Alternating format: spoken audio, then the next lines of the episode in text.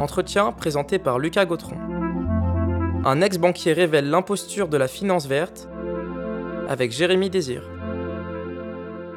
C'est en quelque sorte un lanceur d'alerte, on peut le dire, que nous avons le plaisir de recevoir aujourd'hui aux médias. Un lanceur d'alerte contre la catastrophe climatique et humanitaire qui s'annonce. Non pas qu'il y ait grand-chose encore à révéler de l'impact désastreux de la société thermo-industrielle sur le climat, connu depuis au moins les années 1970 et largement documenté par les travaux du GIEC. Mais Jérémy Désir, c'est son nom, ex-analyste quantitatif au département des risques de la banque HSBC, a entrepris d'alerter son ancienne hiérarchie sur l'insuffisance des mesures qu'elle a entreprises contre le réchauffement climatique, à travers un rapport documenté et détaillé de 50 pages riche de recommandations. N'ayant pas obtenu de suite satisfaisante, il a démissionné avec fracas le 29 juillet 2019, jour du dépassement, date à laquelle l'humanité a consommé autant de ressources que la Terre peut en régénérer en un an. Dans une lettre de démission ouverte adressée à l'humanité, il dénonce notamment, je cite, une conspiration internationale des puissances financières pour maintenir un obscurantisme capitaliste meurtrier et endormir la conscience de ses meilleures ressources intellectuelles devant les causes et conséquences de notre crise écologique et climatique. Il appelle aussi à soutenir à la fois le mouvement écologiste et celui des Gilets jaunes. Avec lui aujourd'hui, et grâce à son point de vue d'insider, nous allons essayer de comprendre comment l'illusion de la finance verte nous mène droit dans le mur. bonjour Jérémy. Bonjour. Alors déjà, j'aimerais qu'on revienne sur ton parcours. Est-ce que tu peux déjà nous expliquer l'objet de ton poste à HSBC, ce que c'est qu'analyste quantitatif? Bien sûr. Alors, un analyste quantitatif, euh, aujourd'hui, c'est énormément diversifié. À la base, c'était ceux qui devaient euh, donner un prix à des produits financiers à échéance assez longue sur des produits euh, voilà, très difficiles à évaluer. Aujourd'hui, il s'est beaucoup diversifié. Et, par exemple, moi, ce sur quoi je travaillais principalement, c'était donc des algorithmes de trading. Donc, c'est-à-dire de la finance haute fréquence, de la trading haute fréquence. Et mon métier était donc de vérifier que les modèles des traders, que les algorithmes des traders faisait sens, euh, on va dire statistiquement parlant. Ils étaient stables, qu'ils rapportaient ce qu'on voulait, qu'ils ne perdaient pas trop d'argent. Donc, pour dire simplement, c'est ça. C'est un peu la caution scientifique, mathématique des banques. D'accord, donc tu travailles avec des modèles mathématiques euh, C'est ça, statistiques, stochastiques, comme on appelle pour euh, le jargon. D'accord, et tu as fait quelles études pour en arriver là?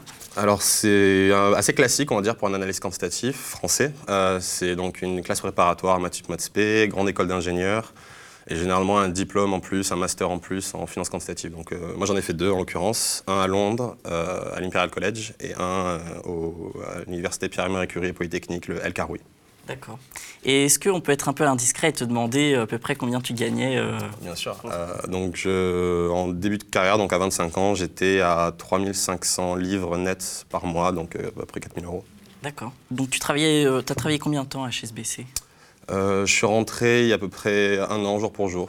Et je vais démissionner, voilà. Je suis resté un an juste.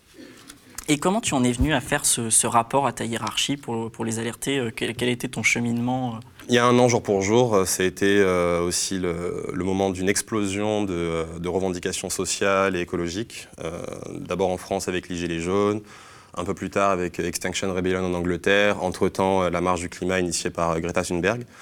Et voilà, le fait d'observer toutes ces manifestations fortes, euh, citoyennes, euh, démocratiques, euh, exploser un peu partout, depuis un an, m'a fait rentrer un petit peu plus en avant dans la compréhension, on va dire, de, notre crise à la fois humanitaire et écologique. Après euh, ma première participation, on va dire active, donc à Extinction Rebellion à Londres, où on a bloqué euh, le Parliament Square avec plusieurs centaines euh, d'activistes, je me suis rendu compte que l'état d'urgence climatique décrété le 1er mai par la Grande-Bretagne n'avait absolument aucune conséquence. Et c'est là donc que j'ai commencé à rédiger un rapport qui était pour remettre en question vraiment mon métier et voir comment les algorithmes de trading qui n'ont pour seule mesure d'optimisation le profit, est-ce que c'est, est-ce qu'il pourrait y avoir une autre mesure qui prenne en considération les impacts euh, environnementaux et humains? Et donc c'est pour ça que j'ai creusé ce que faisait HSBC, pour pas qu'on me reproche de ne pas avoir euh, compris euh, la, finance verte d'HSBC. Et c'est là en fait que je me suis rendu compte d'un gouffre entre les cris d'alarme de la communauté scientifique depuis, comme tu le dis, une cinquantaine d'années, et la réponse apportée par HSBC beaucoup trop tardive, et qui en plus est loin du compte. Et donc le 15 juillet, pour être précis, c'est donc deux mois, deux mois de rédaction de rapport, de, croisement de sources, de référencement, que j'ai remis donc le 15 juillet à mon, supérieur direct, donc un, ancien trader quantitatif, euh, doctorant en physique des cordes, qui immédiatement a eu une sorte de réaction euh, sceptique. C'est-à-dire qu'il n'était pas sûr vraiment de, par exemple, la manière dont était mesurée euh, la température il y a 50 ans, 100 ans, est-ce qu'il n'y avait pas des incertitudes? Après, voilà, les sécheresses, euh, ça ne concernerait pas forcément son pays à lui. Donc, enfin, vraiment une, des, réactions qui étaient à côté du problème et qui, aussi remettaient la responsabilité sur les jeunes, à la fois sur les jeunes et sur les centres dédiés, le centre de finances vertes d'HSBC, comme si euh, voilà, une, 1% de la masse salariale totale d'HSBC arriverait à renverser les 99% de, finances non vertes. Voilà, à la fois, va voir, euh, c'est bien que les jeunes s'en occupent et va en finances vertes. C'était un peu la réaction euh, qu'il m'a donnée immédiatement. Et je vais lire ton rapport, mais je n'ai jamais eu de retour de sa part. Et donc, suite euh, à ça, quand est-ce que tu as pris la décision de démissionner? Donc, suite à la réaction qui n'était pas à la hauteur de mes supérieurs, j'avais besoin de me donner une date pour pas continuer à souffrir de, cette dissonance cognitive en quelque sorte. Et le 29 juillet, étant donné que c'était une date symbolique de jour du dépassement, je savais que les médias allaient en parler. Je pensais que ça aurait été l'occasion justement de faire une pierre de coups et d'apporter un sujet clé en main à des médias qui auraient voulu parler de, de la crise climatique. Et est-ce que tu connais d'autres personnes qui, comme toi, ont décidé de jeter l'éponge, de démissionner euh, dans le monde de la finance, par exemple? Alors il y en a un. Pour ces raisons-là. Bien sûr, donc il y en a un qui m'a beaucoup inspiré, que je cite euh, abondamment dans mon rapport, donc Gaël Giraud. Euh, économiste à l'AFD. Suite à ça, il y a donc ça c'était la personne connue, on va dire, personnalité presque publique que je connaissais, qui était dans la finance, quant, euh, analyse quantitative, qui a démissionné. Suite à ma lettre de, démission, j'ai reçu plein de retours d'anciens banquiers qui, qui, qui n'étaient plus en accord non plus avec la décision de leur hiérarchie, ou encore plus récemment un ex analyste de Google, euh, qui, pareil, ne, se rendait compte que Google ne prenait absolument pas en pleine considération la mesure de la crise qu'on affrontait. Je commence à, on va dire, euh, répertorier, cartographier un petit peu les, profils des retours euh, de cadres ou de, voilà, d'employés dans des multinationales qui font rêver un peu tous les jeunes, qui font beaucoup de communication par rapport à leur leur appréhension de la crise, la manière de la résoudre, et qui systématiquement se bloquent à des contraintes de croissance qui sont complètement incompatibles avec l'accord de Paris. Et est-ce que tu penses que ces défections, donc ces gens qui décident de plus participer à un système auquel ils trouvent plus de sens, c'est un symptôme ou c'est aussi quelque chose qui est susceptible à terme de, transformer en fait euh, le système ou euh, ça reste résiduel, euh, ça promet pas de. Non, je pense que c'est vraiment pas un symptôme. Je pense que c'est vraiment le début de quelque chose qui pourrait prendre de l'ampleur. Maintenant, ça se médiatise, donc ces gens-là ne se sentent plus seuls. C'est quelque chose qu'on m'a répété plusieurs fois. sachez que vous n'êtes pas seul, vous n'êtes pas seul. Mais malgré tout, quand on le fait, quand on passe le pas, on a l'impression d'être seul. Or, maintenant, peut-être grâce au réseau, grâce aux médias, il faudrait qu'on se fédère pour euh, pouvoir décortiquer, déconstruire euh, les illusions de l'intérieur et proposer un système alternatif. Alors on va essayer de revenir un peu euh, en arrière pour essayer de comprendre ce que c'est la finance verte et comment tout, tout ça s'est construit. Donc en 2015, l'accord de Paris sur le climat qui a suivi la COP 21 a fixé un objectif de limitation du réchauffement climatique entre 1,5 et 2 degrés. Donc en théorie, cet objectif de 1,5 à 2 degrés a des conséquences très drastiques. Il impose une trajectoire euh, d'émissions carbone très précise. Et le GIEC précise que cette trajectoire nécessiterait 2400 milliards de dollars d'investissement par an dans le domaine de l'énergie jusqu'en 2035 au moins et que par ailleurs, il faudrait laisser dans le sol les trois quarts des réserves d'énergie fossile pour garantir au moins de 80% de chances de maintenir le réchauffement climatique en dessous de 2 degrés. Alors que, dans le même temps, des centaines de milliards de dollars sont investis chaque année dans les énergies fossiles. Moi, ce que je voudrais savoir, c'est euh, quelles ont été les conséquences des accords de Paris dans le monde de la finance? Qu'est-ce qui s'est produit? Est-ce qu'il y a eu euh, des changements, euh, des choses qui sont mises en place? En amont des accords de Paris que tu cites, de décembre 2015, dix semaines avant, Mark Carney, le gouverneur de la Banque centrale d'Angleterre, énonce un discours fondateur, Briser la tragédie de l'horizon, qui met en avant un conflit générationnel euh, par rapport à donc, des conséquences climatiques qui vont affecter euh, les générations futures, mais qui ne sont en aucun cas dans l'intérêt euh, des décideurs actuels. C'est en fait dans ce discours qu'il initie la, la, proposition de la création d'un groupe de travail qui sera fondateur et assez fondamental dans la stratégie d'HSBC, car il les cite abondamment aussi. Donc le groupe de travail pour la divulgation d'informations climatiques financières et a proposé des recommandations à l'ensemble du secteur bancaire, donc pour à la fois divulguer leur impact carbone, mais aussi pour euh, suggérer euh, des manières de proposer des produits financiers, euh, labellés comme verts. Et donc c'est vraiment le cœur de l'engagement d'HSBC et de toutes les banques en général, des produits, donc des obligations vertes. Les obligations étant une des trois classes d'actifs les plus fréquentes en trading en finance. Et donc ces obligations, donc en fait c'est des dettes comme il y a des obligations souveraines, des dettes d'État, là, c'est des obligations pour les entreprises. Donc, en fait, HSBC euh, lève des fonds auprès d'investisseurs pour financer des projets verts, euh, à hauteur de, donc, de 100 milliards de dollars d'ici 2025. Donc, ce qui est tu l'as cité tout à l'heure, le chiffre recommandé par le GIEC, euh, plusieurs ordres de grandeur en dessous du chiffre nécessaire. Mais pire que ça, c'est 0,1% de masse monétaire verte, on va dire, euh, ne sont absolument pas adossés à moindre quantification. C'est-à-dire que tout ce qui est euh, qualitativement suggéré comme éligible, exemple un panneau solaire, peut rentrer dedans. Mais le panneau solaire, quel est son cycle de vie? Quelle était l'énergie carbone en amont? Quelle va être l'énergie carbone en aval pour l'entretenir qui, va être nécessaire? Personne ne le sait. Donc il y a vraiment un flou complet qui est juste là pour duper des investisseurs qui veulent peut-être voilà, se donner une bonne conscience ou se faire bien voir, mais même eux l'admettent dans les rapports d'HSBC euh, sur qu'est-ce qui motive les investisseurs. Principalement, ce sont des raisons financières ou euh, des raisons fiscales. Donc, on est absolument hors sujet par rapport à la crise qu'on est en train de vivre. Et pourtant, ces obligations font l'objet de, de campagnes marketing euh, très agressives de la part de toutes les banques. Donc non seulement ces obligations vertes, elles représentent des investissements en quantité vraiment négligeable, mais en plus, euh, on n'a aucune garantie de leur caractère écolo, euh, quoi que ce soit. c'est ça. Très bien. Alors, euh, bon, malgré tout ce que tu dis, Emmanuel Macron a l'air de croire beaucoup à la finance verte. On sait par exemple qu'il drague la City, qui a financé sa campagne à hauteur de 870 000 euros. Il espère la récupérer à l'issue du Brexit. Et il a aussi mis en place pour ça une fiscalité très attractive pour la finance en supprimant l'ISF, en instaurant une flat tax. Il a pris d'autres mesures euh, du genre. Il a mis pour cela en place une fiscalité très attractive en supprimant l'ISF, en instaurant une flat tax sur les revenus issus du capital. Et euh, il y croit tellement qu'en 2017, il a organisé le premier One Planet Summit, mhm. Euh, où des acteurs publics et privés, dont les banques, les assurances, étaient invités à prendre des engagements sur la base du volontariat. on écoute un extrait de son discours d'introduction. Ce sommet ce One Planet Summit, c'est pour moi le début d'une nouvelle génération.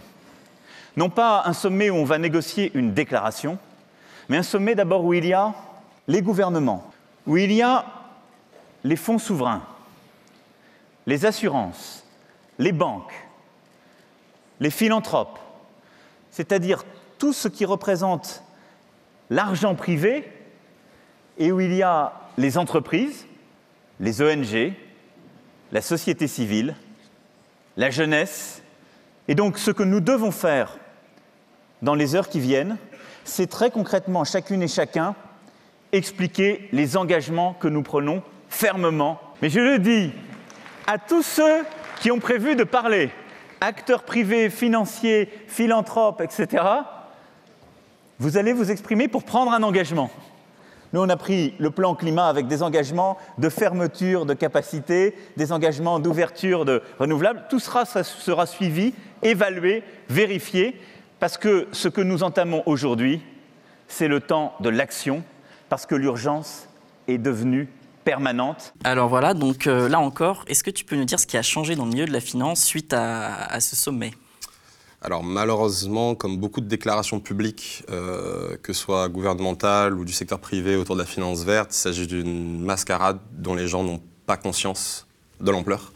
Typiquement, d'un côté, euh, euh, que ce soit Macron, les grandes entreprises privées, dont les banques, vont vous annoncer des projets et des institutions vertes. Donc là, en effet, le What Summit a permis la création d'un autre groupe de travail, euh, cette fois-ci euh, plutôt dirigé par les banques centrales, euh, mais qui réunit des acteurs internationaux, qui ont mis deux ans à faire des recommandations, donc en avril 2019, je crois. Donc ils ont fait un, ensemble de recommandations, donc six, qui explicitement appellent les acteurs privés, le système financier bancaire, à collaborer entre eux et à collaborer avec les institutions intergouvernementales et les acteurs euh, publics. Et en même temps, euh, on a euh, ce dogme de la croissance qui est inaliénable, qui est indiscutable, à la fois, encore une fois, pour les gouvernements et pour les entreprises privées. C'est juste incompatible. J'aimerais rappeler juste quelque chose de fondamental, c'est que la, croissance, le PIB depuis au moins 50 ans, s'appuie à 100% sur la consommation d'énergie d'un pays. Or, la consommation d'énergie d'un pays aujourd'hui, elle est à 85% composée d'énergie fossile. Donc, ça s'appelle le découplage. L'idée qu'on pourrait essayer de faire de la croissance sans faire de pression sur l'environnement, ça s'appelle le découplage. Le découplage est aujourd'hui impossible. Aucun économiste sérieux ne pourra dire que le, découplage est possible. Donc c'est une pure schizophrénie de vouloir d'un côté euh, promouvoir de la finance dite verte, donc euh, respecter nos accords de Paris, et de l'autre euh, parler de croissance. Juste ça. Donc, ce groupe de travail donc, créé suite au World Planet Summit a mis deux ans pour produire six recommandations et euh, évidemment, aucune d'entre elles n'a fait l'objet d'une campagne interne, ne serait-ce que pour discuter auprès des parties prenantes dans les banques, pour faire interagir les banques entre elles, parce qu'évidemment, il y a une compétition entre les banques qui fait que si l'une d'entre elles se met vraiment dans une forme de finance verte, c'est-à-dire dans une déconstruction de, de, tous les objectifs de croissance qu'elle a pour les années à venir, évidemment, toutes les autres banques vont en profiter et vont faire plus de profit qu'elle. Et donc, cette banque, qui serait peut-être la plus louable d'entre elles, va se faire manger par toutes les autres. Ça, c'est évident. Et c'est quelque chose qui ne sera ni dit par les gouvernements, ni dit par les banques elles-mêmes. Et c'est en partie euh, cette, ce, network et leur inaction euh, qui m'a fait prendre ma décision. De voir que beaucoup de communication, beaucoup d'argent euh, a été dépensé pour créer ces organismes, pour faire de la communication autour. Mais dans les faits, dans ce que j'ai vécu euh, suite à l'annonce, enfin, suite à la création du One Planet Summit, à la création de ce network et à leurs recommandations d'avril 2019, absolument rien n'a changé euh, dans mes habitudes de travail. C'est un scandale. D'accord, donc aucune mesure contraignante. Euh, et d'ailleurs, donc tu dis que ce, groupe, ce network, est à l'initiative des banques centrales ou piloté par les banques centrales. C'est ça, ouais. Donc c'est la Banque de France d'ailleurs même qui a, présidé, je crois, le, le, network. Mais comment on peut expliquer, parce que les banques centrales, euh, notamment la, BCE, pratiquent une politique de rachat d'actifs mhm. qui se veut neutre, donc elle investit euh, dans les domaines majoritaires dans l'économie euh, en priorité, et donc ceux qui sont les, plus polluants en fait. Comment tu expliques ce fossé entre les, la politique des banques centrales qui ne font rien elles-mêmes pour le climat et qui en revanche créent des faux groupes de, de discussion non contraignants Je pense que les banques centrales, et je n'ai pas peur de le dire, participent à un greenwashing international, un greenwashing financier international du même ordre que les, gouvernements. C'est juste une manière peut-être de à la fois euh, calmer une opinion, rassurer certains investisseurs, mais en aucun cas euh, il ne comprendra bras le corps la crise climatique et donc humanitaire qui en découle.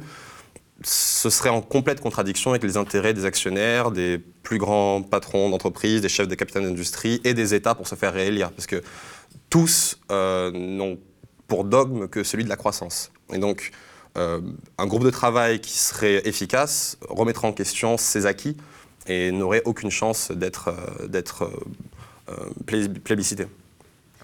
Et toi, qui as été au cœur de, ce milieu, on peut le dire, qu'est-ce qui pousse les gens à continuer? Est-ce que c'est du cynisme? Est-ce que c'est, ça peut être aussi de l'ignorance? Qu'est-ce qui fait que voilà, on continue droit dans le mur? Alors, je pense qu'il y a trois, trois états de ce que j'ai un peu euh, pu découvrir euh, autour de, mes proches. Premier état, comme tu le dis, c'est l'ignorance. C'est même si on entend parler à la télé un peu plus euh, de la crise écologique depuis à peu près un an, certainement grâce à Greta, il y a quand même un, fossé cognitif culturel de la part des plus grands dirigeants, et pour en avoir rencontré un récemment encore de HSBC, ils ne sont juste pas au courant de, de l'ampleur du désastre, parce que rien n'est fait pour les rendre euh, concrètement au courant.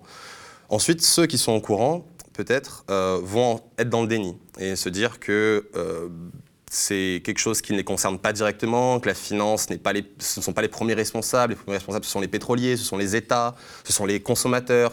Donc voilà, on va pointer du doigt les, les d'autres que nous-mêmes. Donc ça, c'est une forme de déni. Et la troisième va être le cynisme. Je pense que l'étape de cynisme est certainement celle, par exemple, voilà, des chefs d'État, notamment aux États-Unis, et en Europe, les pays les plus polluants, par exemple, dont l'Allemagne aussi, euh, avec, euh, avec le charbon. Là, il y a certainement une forme de cynisme parce que ces gens-là sont très bien informés, ils savent exactement ce qui se passe, et juste la communication est à revers de ce qu'ils devraient faire de ce qu'ils devraient dire pour soit rassurer, soit euh, complaire certains. Et dans ton rapport, tu, donc, tu fais plusieurs propositions. Et une des propositions, c'est en fait de revoir les formations pour que les problématiques, les contraintes euh, environnementales soient plus présentes. Est-ce que tu peux nous expliquer un peu Tout à fait. Donc c'est un plan en trois parties qui a juste été en fait une réorganisation des suggestions faites par donc, les deux organismes que nous avons cités précédemment et en quelque sorte des, apports du GIEC. Ces trois parties sont graduellement contraignantes. La première étant euh, la plus facile à réaliser, juste un programme d'éducation massif pour les élites. C'est les élites qui ont le plus besoin de se renseigner, de rattraper leur retard là-dessus. Il y a vraiment un déficit culturel qui a d'ailleurs été prouvé récemment euh, avec une étude qui montre que les pays les plus riches sont les pays les plus climato-sceptiques, États-Unis en tête. Et mon rapport que tu as cité propose, suggère euh, la première partie qui parle vraiment du lien entre l'énergie et la croissance et qui décrypte euh, le mix énergétique mondial et son lien, sa corrélation parfaite avec la croissance. Il faut vraiment que plus personne ne soit dupe sur cette question et arrête de penser que la croissance est possible tout en respectant les accords de Paris. Donc ça, c'est vraiment une première partie éducative. La deuxième, c'est une partie de recherche. Donc comme tu le dis, en effet, les formations euh, qui ont permis à ces élites d'arriver là où elles sont proposent un programme, que ce soit euh, en économie, en finance, ou même en énergie, qui est complètement déconnecté là aussi, qui alimente. Oui, vas-y. Toi, par exemple, donc tu dis que dans ton travail, tu manipulais des modèles mathématiques. Mhm. Euh, mais ces modèles mathématiques, ils ne prennent pas en compte euh, la finitude des ressources, le réchauffement climatique Exactement. C'est ça le, grand crime, peut-être, qu'on a tous commis envers notre propre intelligence. Et là, vraiment, je vise tous ceux qui travaillent aujourd'hui dans des banques ou dans des multinationales euh, aux capitalisations boursières énormes, donc les GAFA en tête, les géants du numérique aucune équation, aucune, euh, aucune, aucun modèle mathématique statistique que nous utilisons en tant que scientifiques auréolés de tous nos diplômes ne prend en compte la finitude des ressources, euh, le travail humain aussi, la valeur humaine apportée dans la chaîne de valeur économique et euh, le changement climatique, l'érosion de la biodiversité et toutes les crises qu'on est en train de traverser.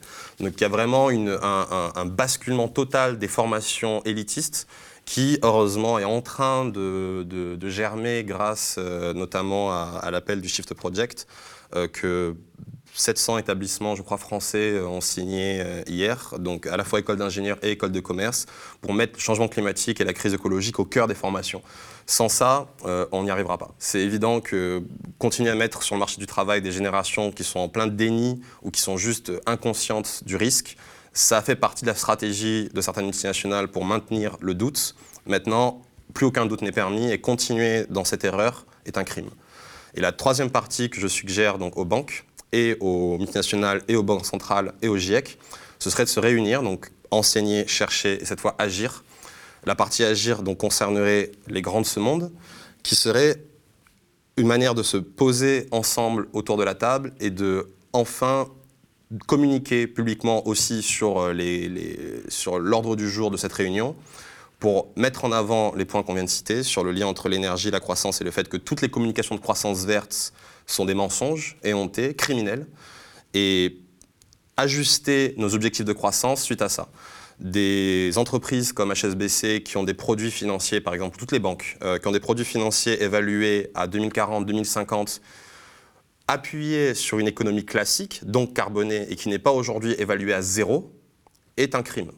Et donc ça, c'est vraiment quelque chose que, étant donné que maintenant la population commence à le savoir, soit ils vont se réunir pour en parler et amorcer une forme de décroissance, parce que pour respecter l'accord du GIEC et être à zéro émission nette en 2050, ça veut dire qu'on devrait en 2020 normalement atteindre le pic des émissions de gaz à effet de serre. Or, aujourd'hui, avec les politiques actuelles, même en 2030, on n'atteindra pas le pic.